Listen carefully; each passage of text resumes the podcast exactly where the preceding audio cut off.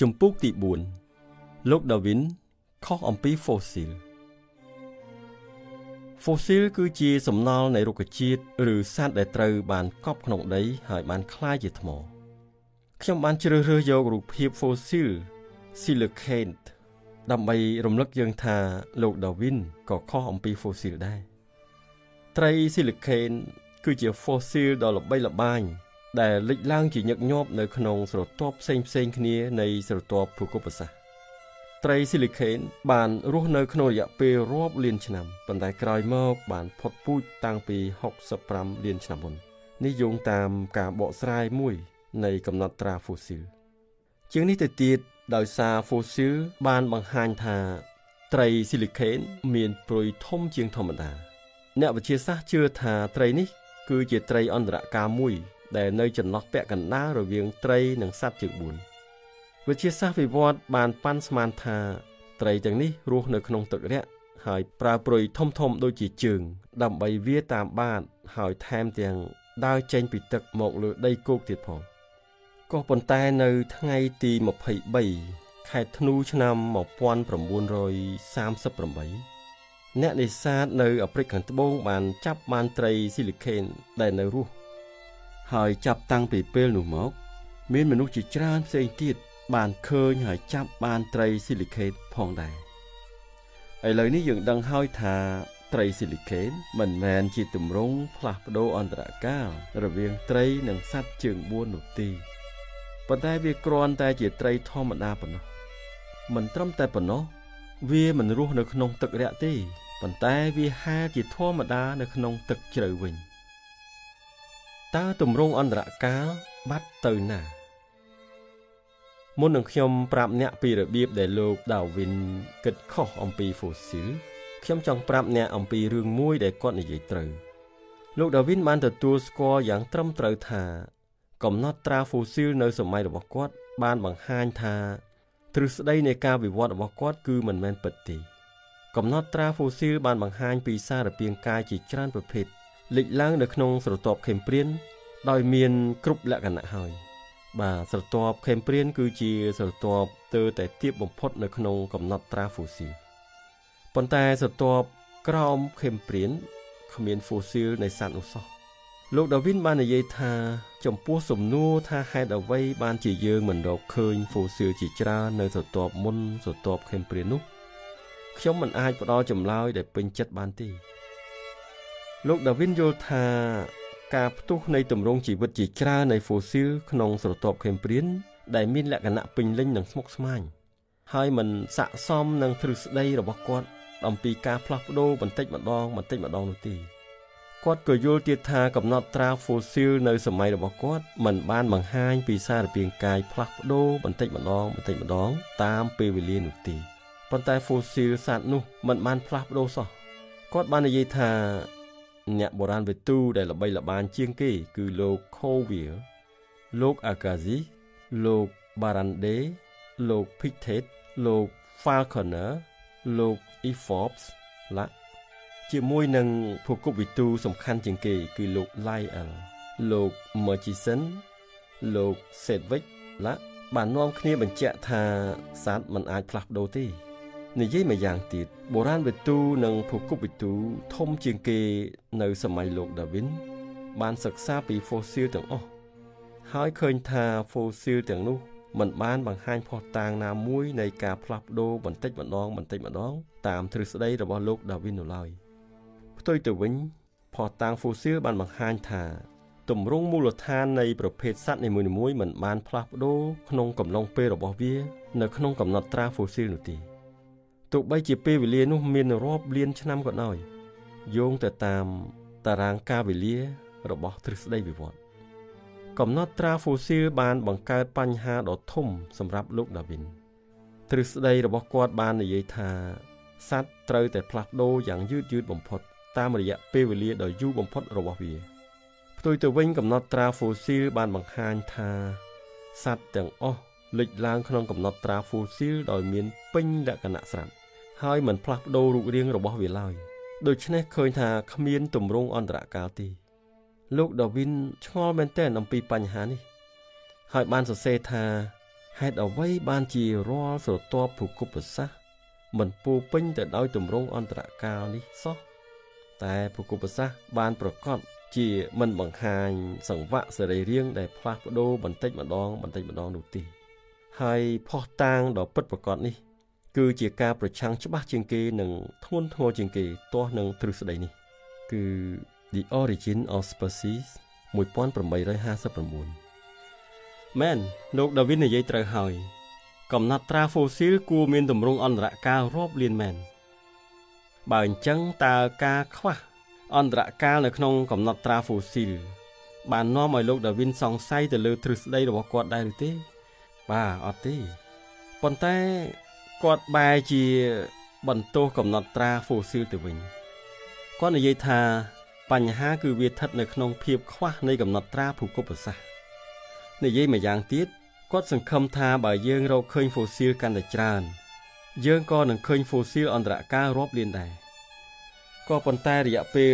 160ឆ្នាំក្រោយមកភូកុបសាស្ត្រនៅតែមិនបានបង្ហាញពីសង្វាក់សរីរាង្គយ៉ាងល្អិតល្អន់បែបនោះទេ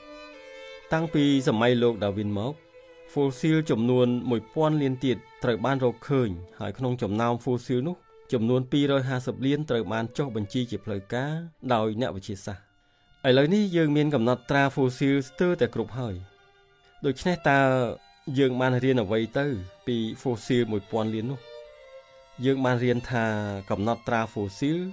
នៅតែមិនពោពេញ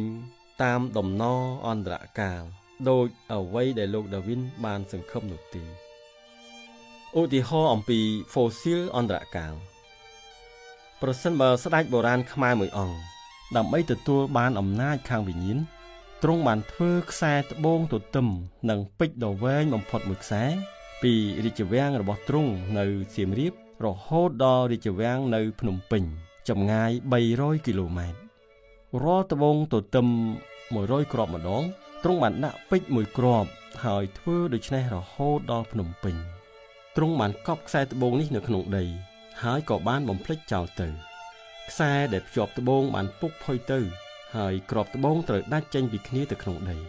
1000ឆ្នាំក្រោយមកកសិករម្នាក់បានរកឃើញត្បូងខ្លះនៅក្នុងចំការរបស់គាត់មិនយូរប៉ុន្មាន មនុស្សម្នាពីសៀមរាបទៅភ្នំពេញ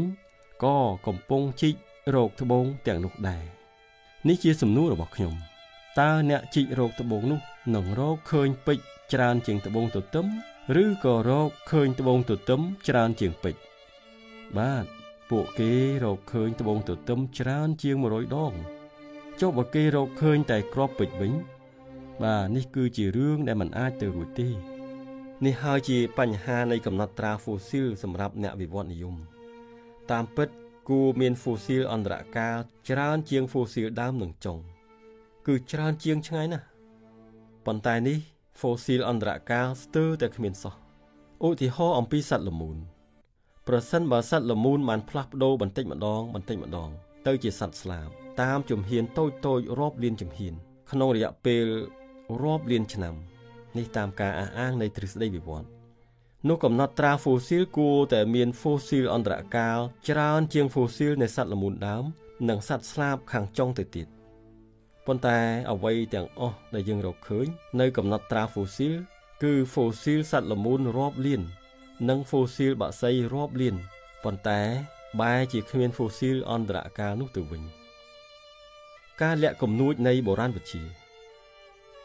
អ្នកបុរាណវិទូបច្ចុប្បន្ននេះក៏ទទួលស្គាល់បញ្ហានេះដែរ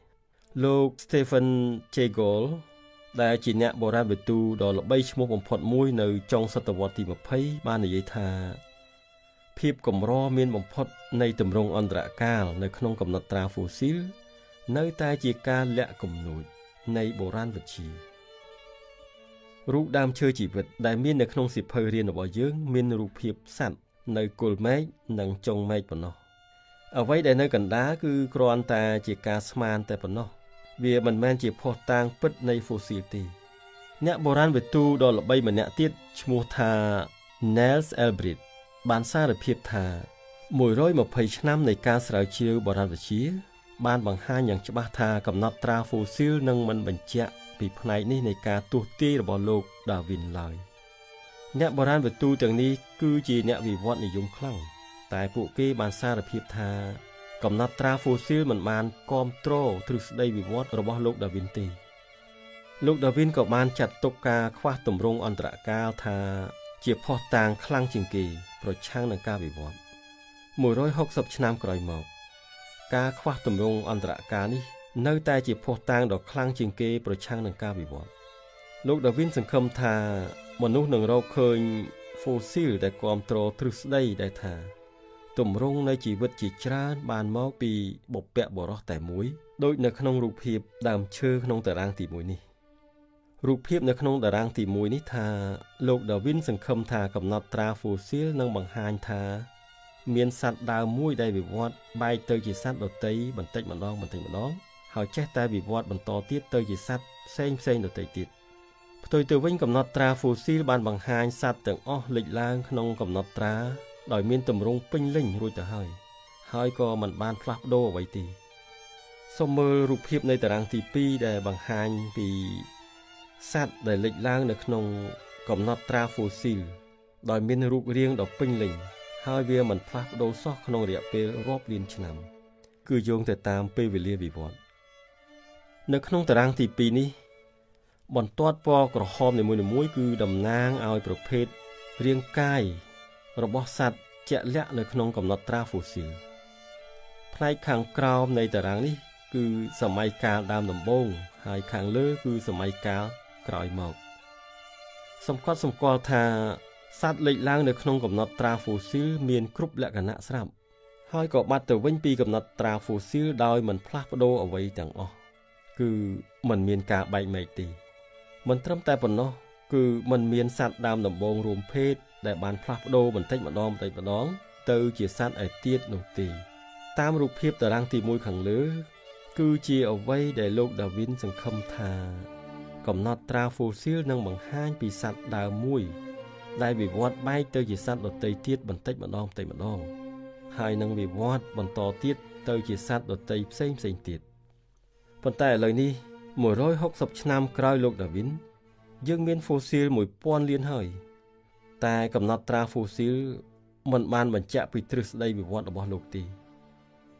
នេះហើយដែលថាលោកដាវីនខុសអំពី កំណត់ត្រាហ្វូស៊ីលនោះ thank you